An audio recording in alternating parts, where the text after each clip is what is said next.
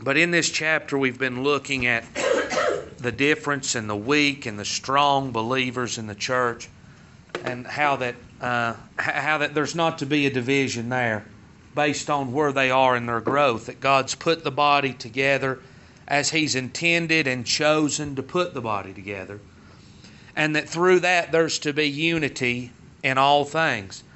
The strong can't boast or even look down on the weak, and the weak shouldn't judge or um, um, try to condemn or bring down those that are strong.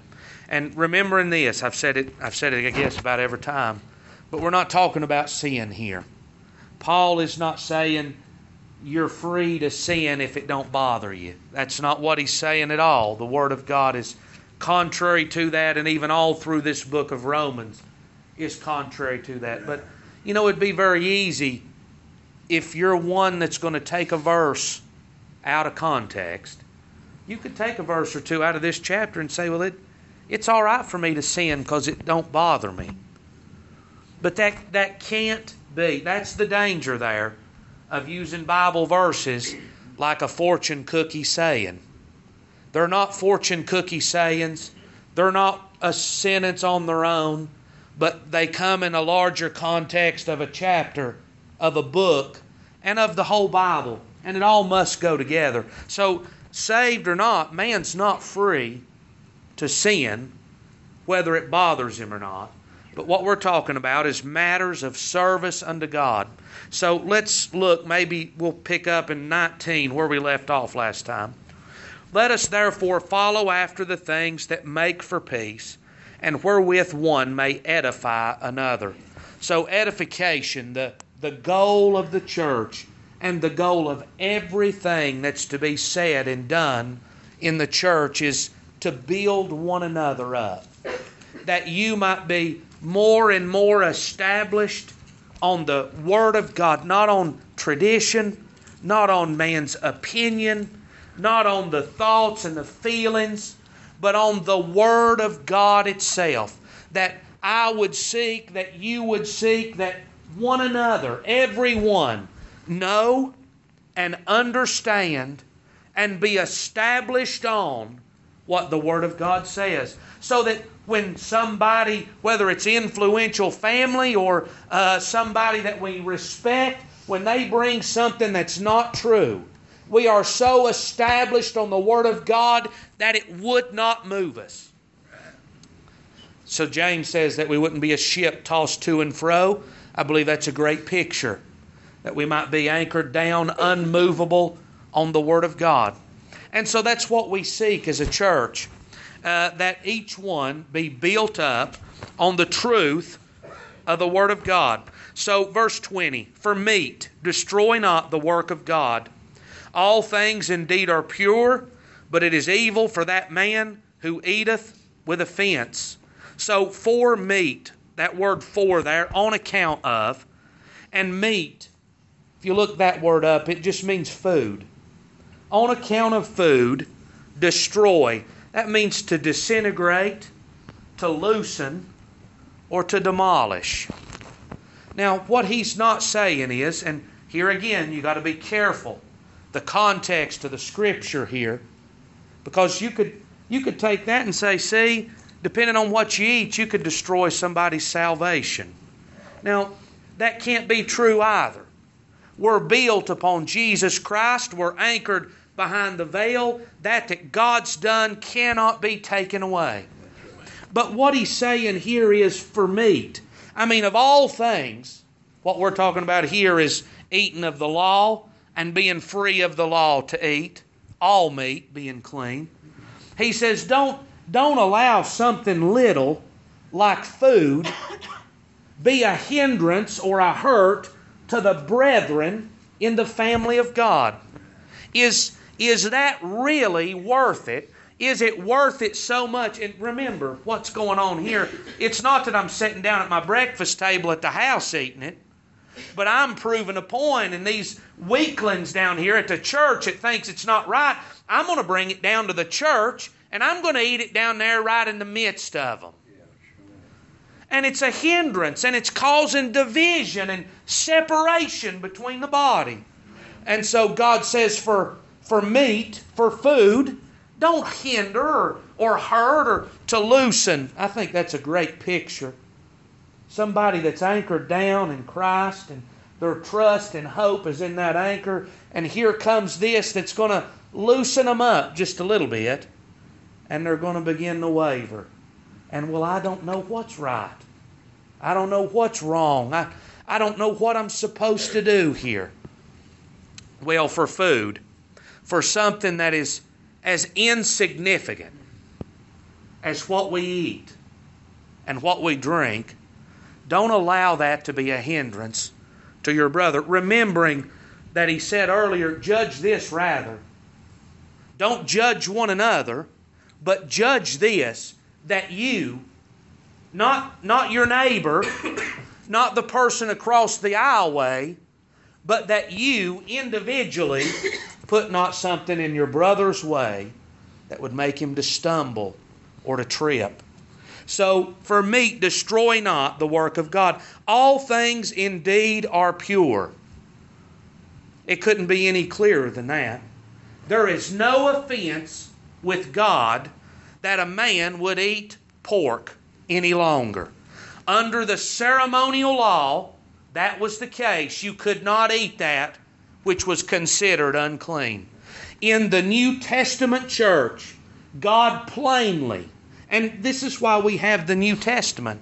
2,000 years removed, we don't understand the customs. It'd be easy without Paul's writing and Paul stating that it's clear that all things are pure and clean. Without that, we'd be brought under the bondage of that. But God's brought this revelation. There's no offense before God that a man would eat that that was unclean under the law. All things are pure, but it is evil for that man who eateth with offense. So, evil, that means worthless or injurious. And eateth with offense. That word offense means a stub. It's that rock that's sticking up in the pathway just enough that it's going to catch your toe and it's going to cause injury to you. So to the man then, even though that all things are clean, all things are pure, and there's no offense to God that I ate that, to, to the person that deems it unclean. God's not deemed it unclean, but this is in that individual's conscience. Well, I can't do that. God won't be pleased if I do that. To him that eateth with offense, it's injurious, it's hurtful to that man's confidence in God and in Christ. Because now I have done something. See, we're even deeper now than offending God. I've not done something that offended God, but I've done something that has offended my conscience, and that rattles my confidence and my trust in Christ and in God. He says in John. And we may look at some of these scriptures uh, a few different times before we finish this thought. But in John, he says, If a man's heart I'll find it just a second. Hereby we know that we are of truth and shall assure our hearts before him. This is 1 John 3, verse 20. But if our heart condemn us, God is greater than our heart and knoweth all things. Beloved, if our heart condemn us not, then we have confidence towards God. Now, my, my standing, the church's standing before God, whether the church is right and justified before God, it has nothing to do with what that I eat. Now, does it? Our justification is all in Christ and in the work that Christ done. And so, even in the Old Testament, David could sin the sin that that honest to God in our mind, it's the wickedness is beyond our ability to comprehend. That here's a man after God's own heart that's going to sin like David sinned. And yet his standing before God, his salvation was not changed.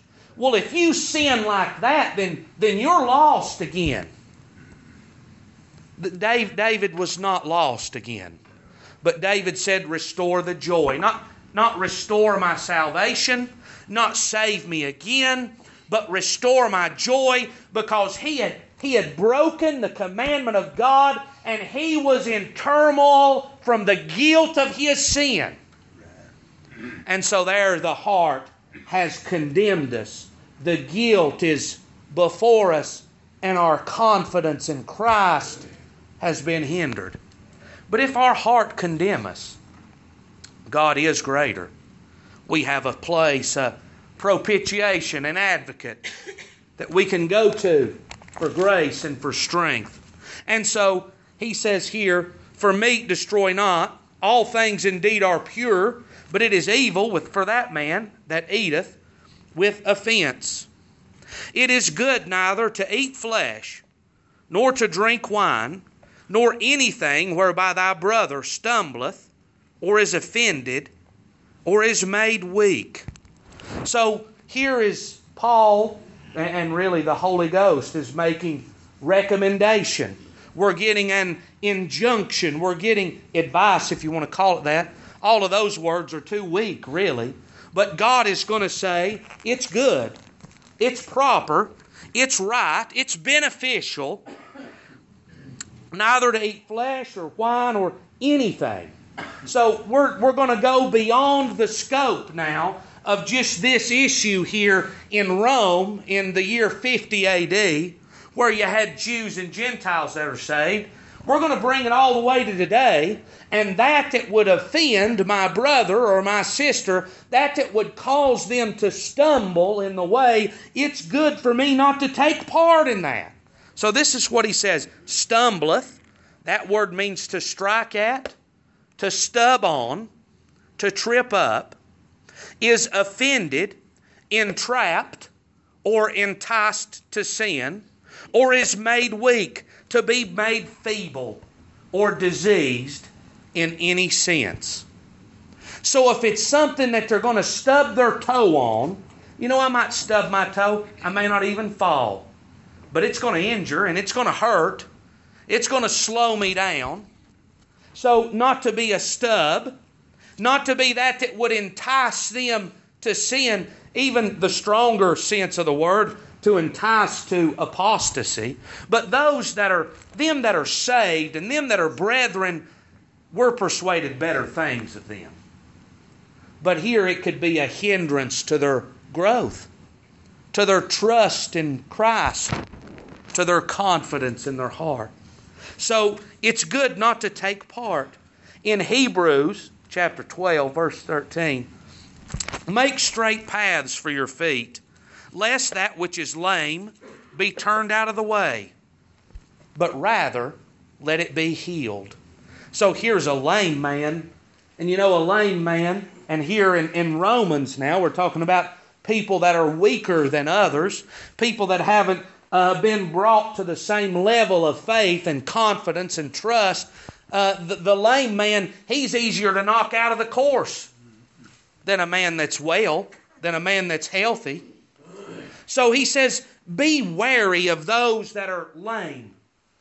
And don't knock the lame man and the weak man and the, the infirm man. Don't knock them out of the way.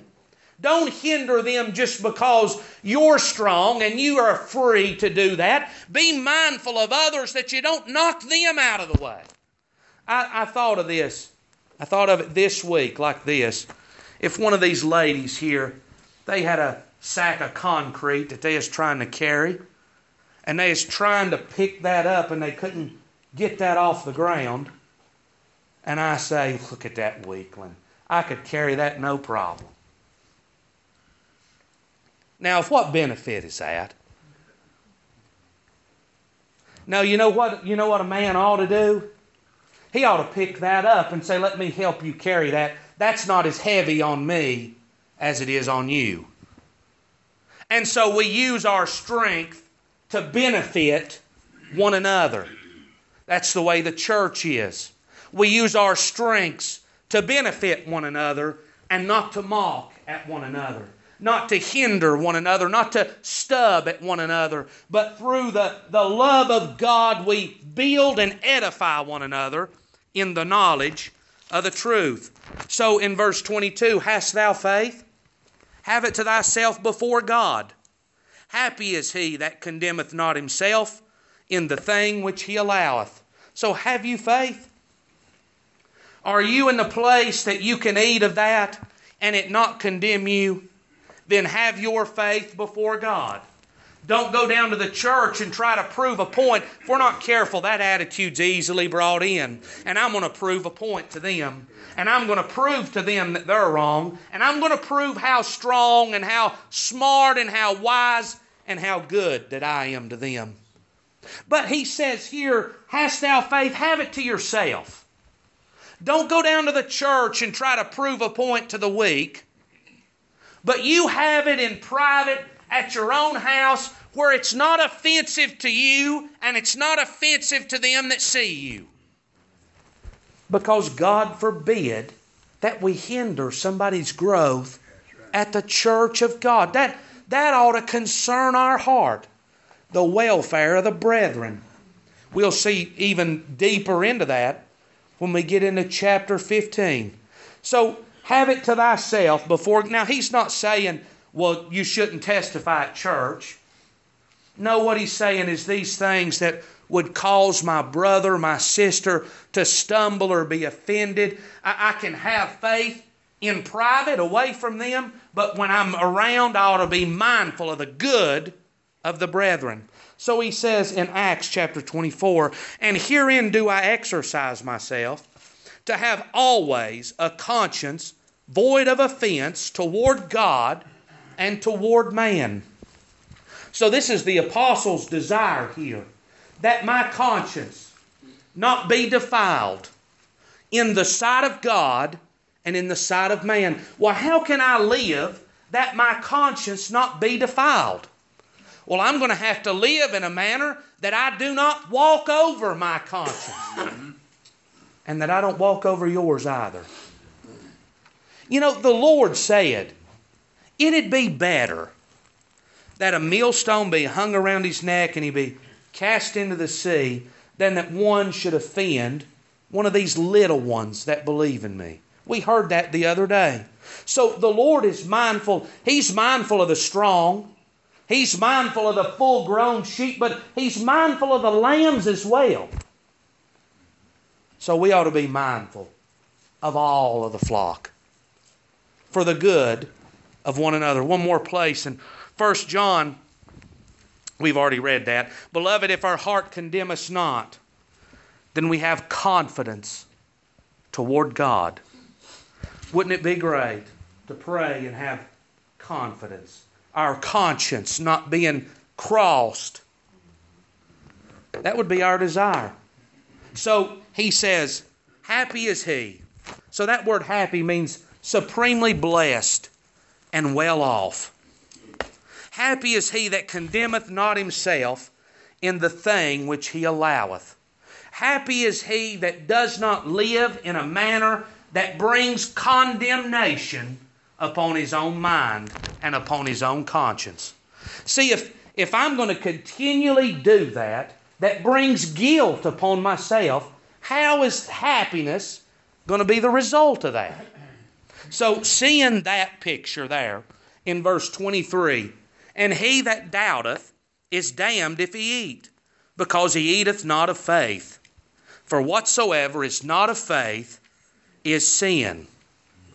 So, is, is it possible then that if I'm saved, and here you go, if you're going to use this verse as a fortune cookie verse, is it possible for me to be saved, for me to have eternal life, for me to be in Christ Jesus and eat something and die lost? No. He that doubteth is damned if he eat. That's what it sounds like.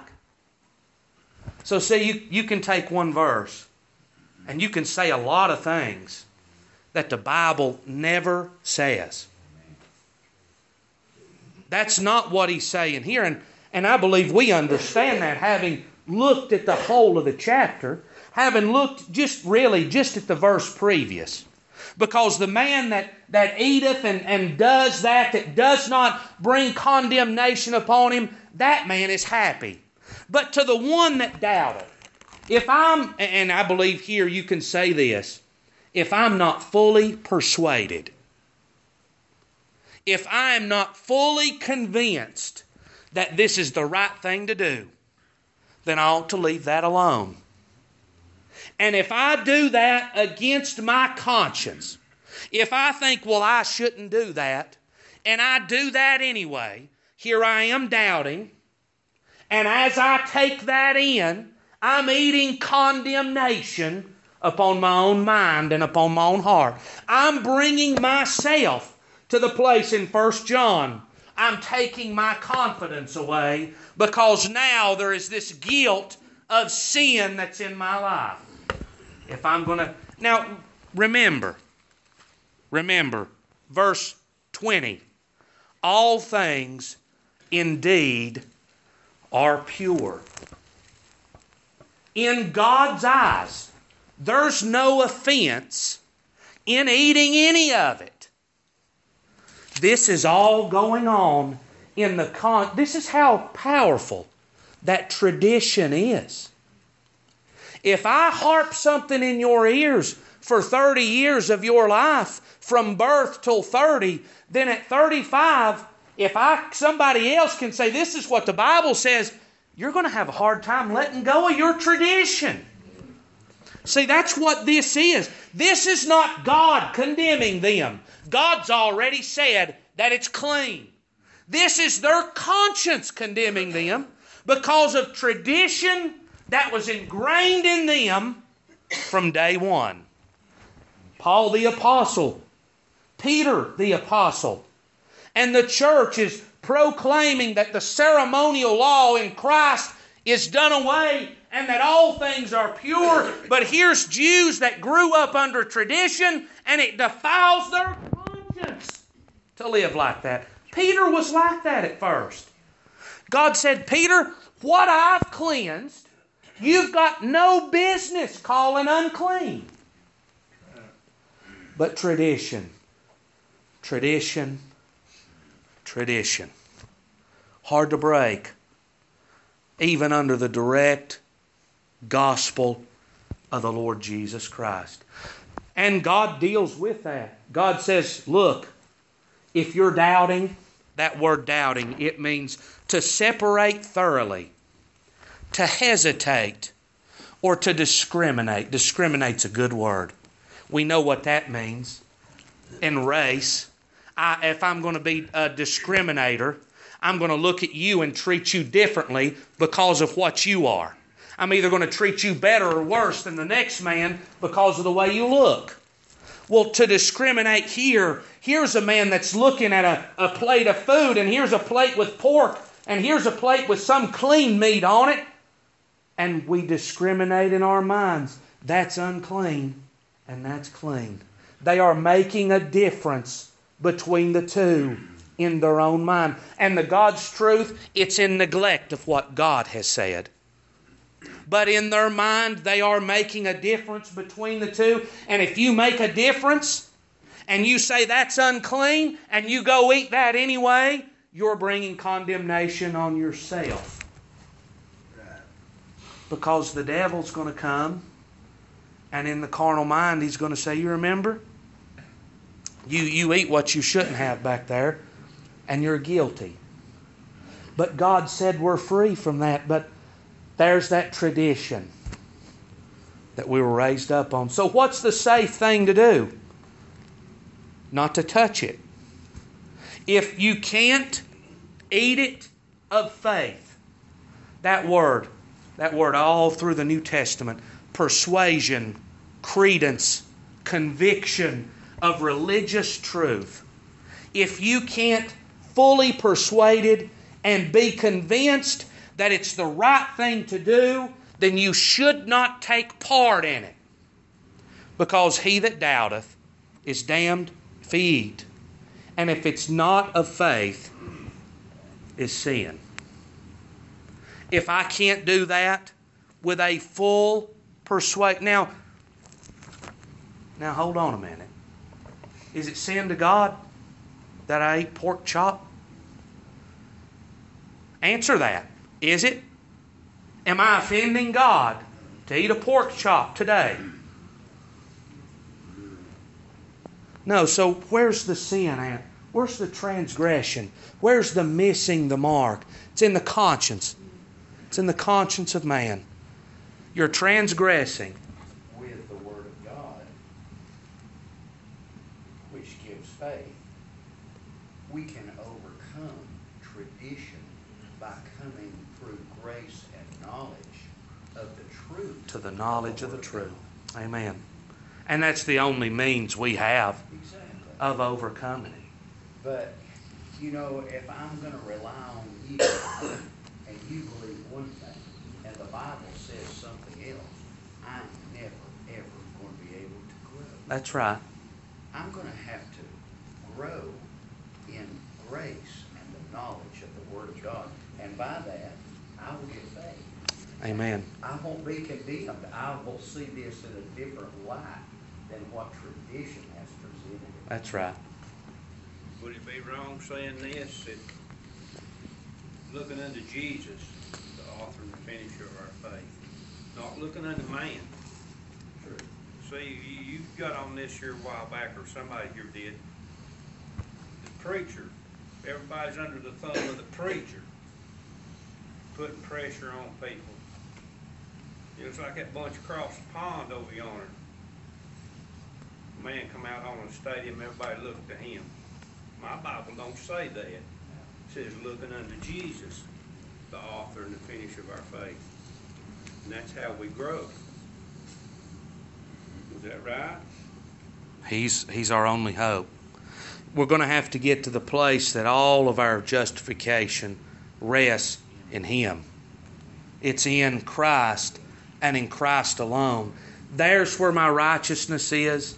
That's where my right state with God is. Man wants to, in every way and on every side, some way, make it about Him. But by the Word of God, it's all in Christ. And once the church gets to there, you talk about being able to rest in Christ and have peace in Christ, in Him and in Him alone. freedom. Amen. Freedom. And so, chapter 15, we then that are strong. So, we're still going to continue this thought. We then that are strong ought to bear the infirmities of the weak and not to please ourselves. So strong, powerful, or capable, ought to owe, to be under obligation, to bear, to lift, with the idea of removal. The infirmities, the doubt or hesitation of conscience, of the weak, the unable, weak, or impossible. So, what's the prescription? Well, it's the picture I just said a few minutes ago. It's the lady trying to pick up the 80 pound bag of concrete, and she can't get that up, and it's me laughing and saying, That weakling, I could pick that up and carry that no trouble. Well, what's the prescription here? The strong ought to pick it up. Not laugh about how weak they are, but the strong ought to pick it up and carry that for the weak. Now, you think about how, how foolish that would look to you if I did that to one of these ladies. Would, would that not be terrible for me to do that, naturally speaking? Well, spiritually, it's the same way. For me to say these weaklings, these nothings, these, these people, they don't matter a hill of beans, and look at how weak they are. Well, the Bible says we ought to be mindful of their weakness and we ought to take the load on our shoulder. We're strong. By our own words, we're strong and we're capable. Well, we ought to carry their load for them. With this in mind, we, we'll, we're going to get ahead of ourselves. Let's not do that just yet. So, we then that are strong. So, real strength. Real strength. And you say this to, I say this to my boys, and this is hard, this is opposite of the carnal, but it's the truth. Real strength is not punching their lights out. That's easy. Enduring it. That's real strength. You see that? Real strength is withholding. Real strength is preventing the flesh from doing its natural way. Now, man's the opposite of that. Man thinks strength is indulging in the flesh. And so here, the strength of the church is refraining and restraining from what's good for me for the good of everybody else around me. I mean, you talk about, Greg just preached a little while back in Matthew about uh, having aught an issue between brethren. Well, look at how near, and I tell you, we're so far removed from thinking like this. The church is a community, one body, one people. And it's to the place that I lay down what's good for me for your good. Forget about an ought between the brethren, but the way the Bible says that I ought to think about the brethren is what's going to be a benefit to them. Not what's going to make me look smart, not what's going to exalt me, not what's going to make me look like a holy man, but what I ought to be concerned with, no matter what's going on, is your good. And if it hurts me, if I have to carry a little heavier load in order for you to be benefited, the Bible exhorts me to carry that. We ought to bear. God's given us strength. We ought to bear the infirmities and the loads of the weak. So, in Galatians, bear you one another's burdens and so fulfill the law of Christ. Let's turn there just for a minute. In Galatians chapter 6. Now, that was verse 2 that I just read to you. Bear you one another's burdens. And in verse number 5 of chapter 6, for every man shall bear his own burden. Sounds, sounds almost contradictory, but the words are different. That's not the same word.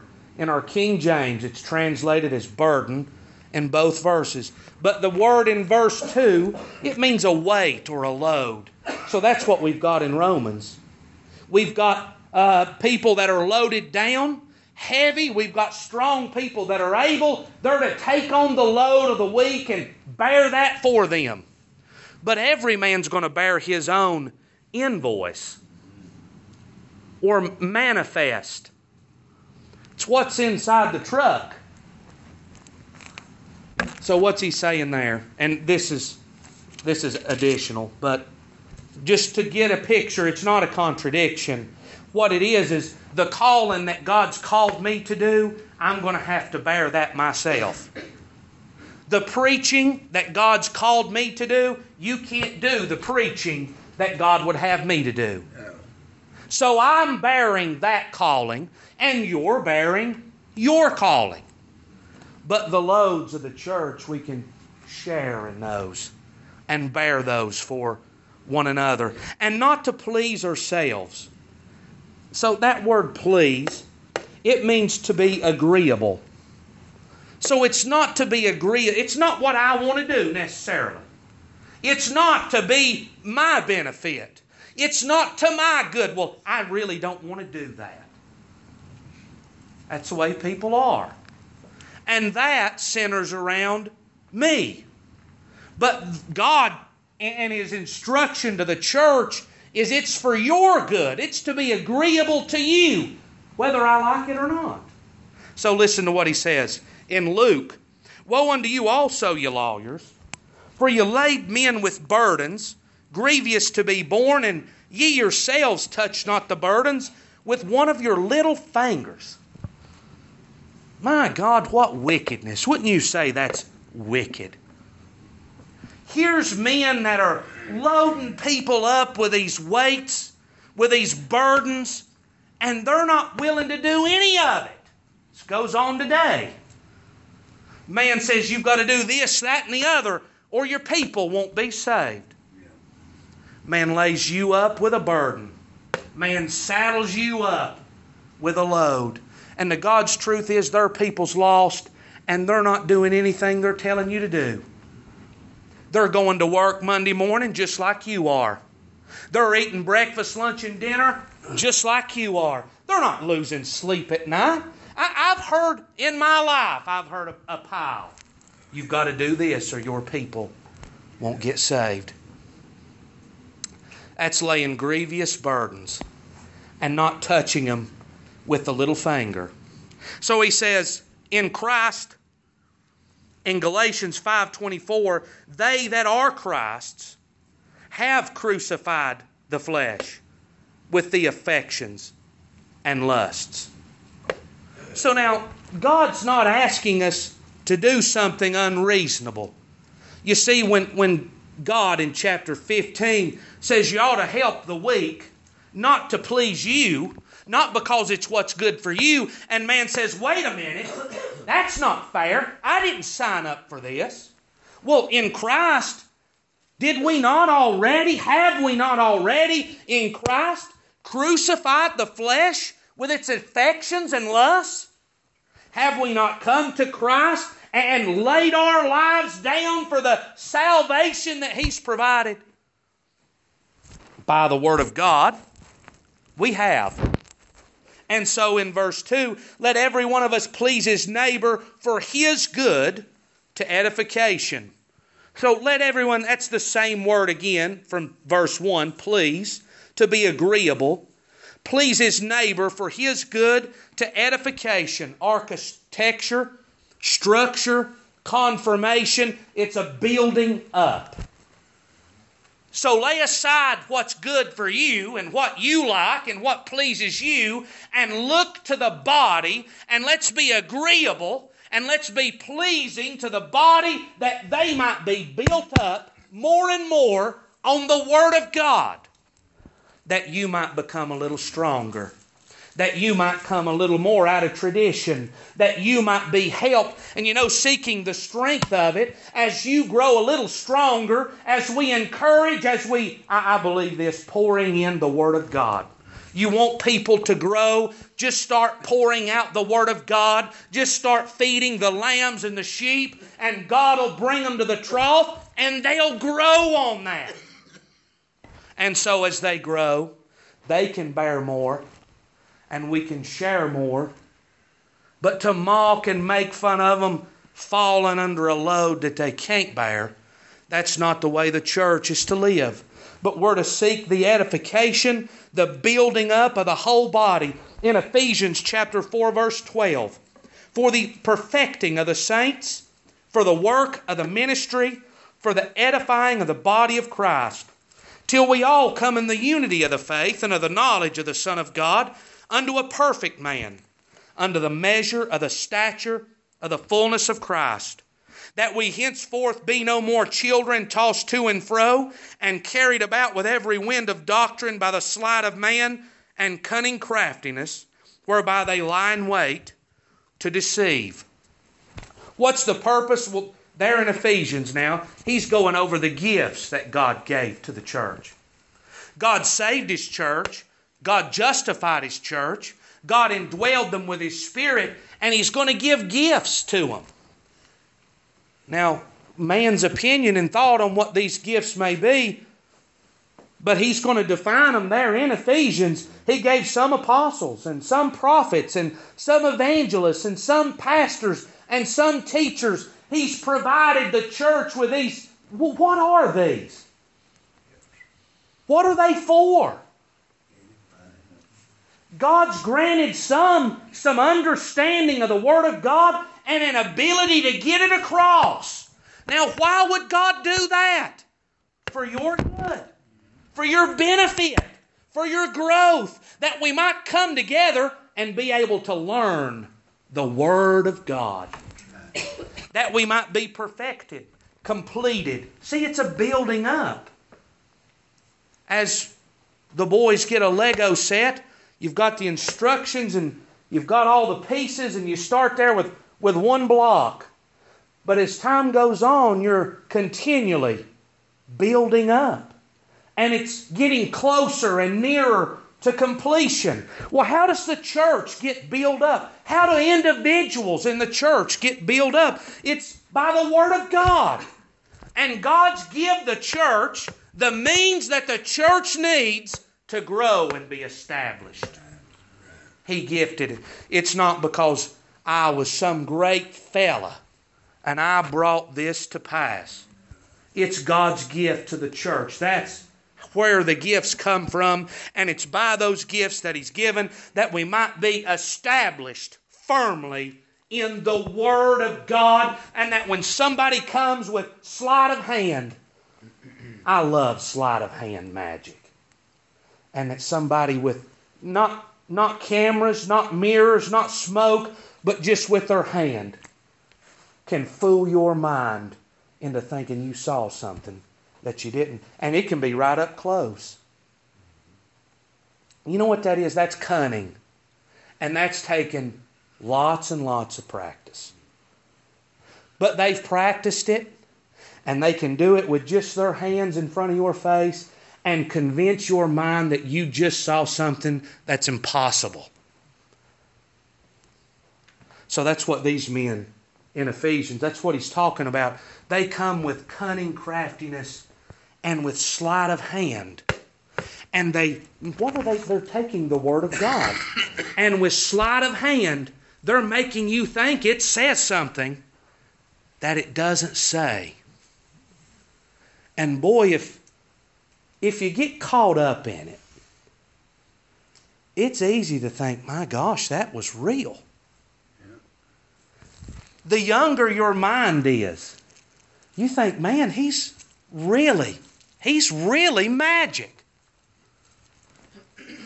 But you know, if we get established on the truth, somebody could do some sleight of hand, and we say, I, I know how that's done.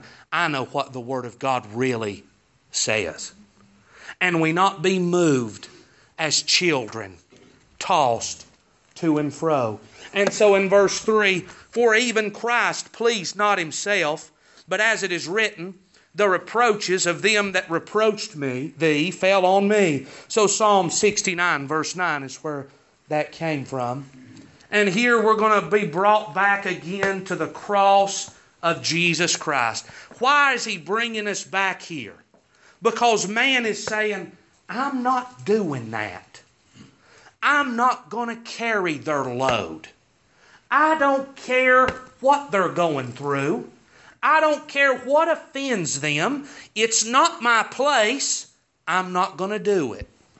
In some way, shape, or form, that's the way the carnal man thinks. And so, where does God bring us? Right back to the cross. You say you don't need to bear anybody's load. You say you don't care what others are going through. You say you don't want to be a benefit to them. You're only worried about yourself. Well, look to your Savior. Look to Him who our reproaches, our punishment, our stripes, and our death, and the hatred that should have been for us was loaded up on him. And you know, he, he bore those.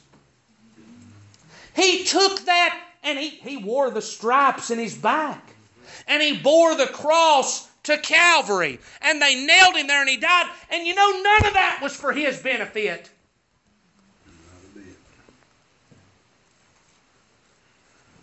That didn't please him in the least. But it was for the church. So if our master, some wonderful scripture where the master's going to gird himself and wash the feet of the disciples. Now you get that picture. Here they all are. There's 13 of them in the upper room now. Christ and the 12.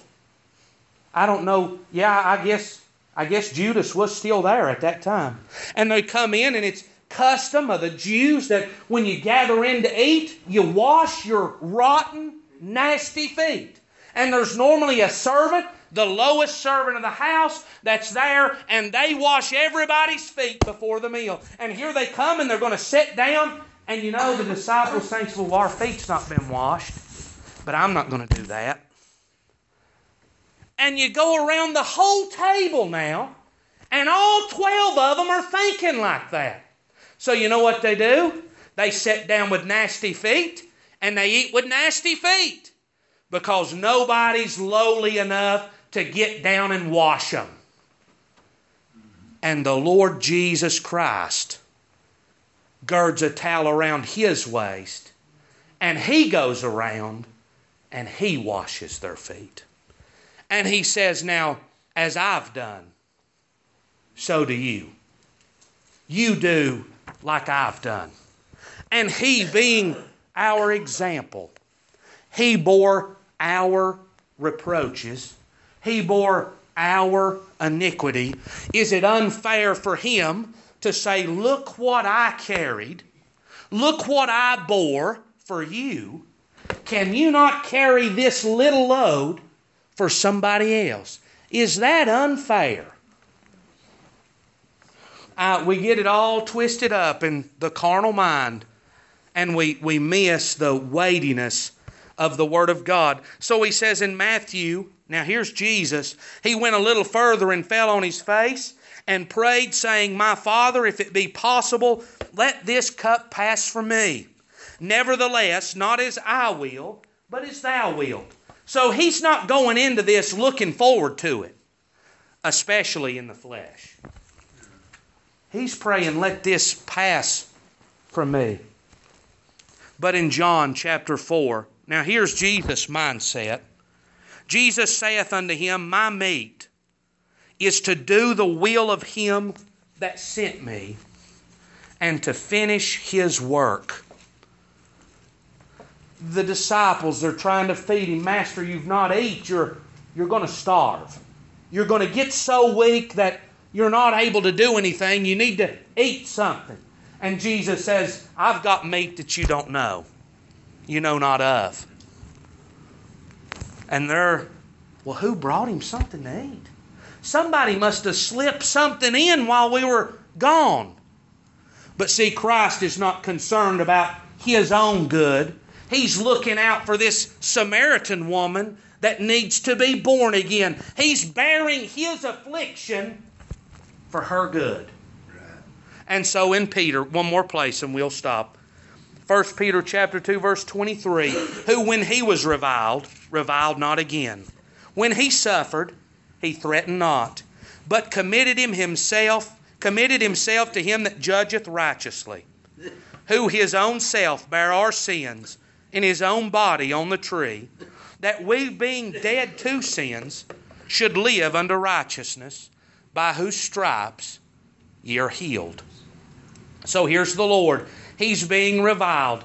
And now you think about if anybody had the ability to answer back, to give a comeback, that's what we would say today. If anybody had the ability to come back with an answer, to come back with a response, the Lord could have come back with a response. The Lord said Himself, I, I can call 12 legions of angels. If my desire is to be delivered from this, I have the means and the ability to be delivered from this. I can bring this to an end. But he's going to be reviled, and he's not going to revile again. He's not going to retort back. He's not got an answer back, but you know what he's going to do? He's going to bear that. He's going to carry that.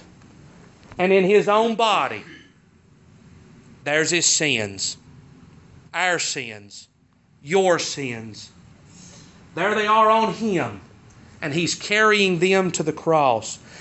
But listen to what he did.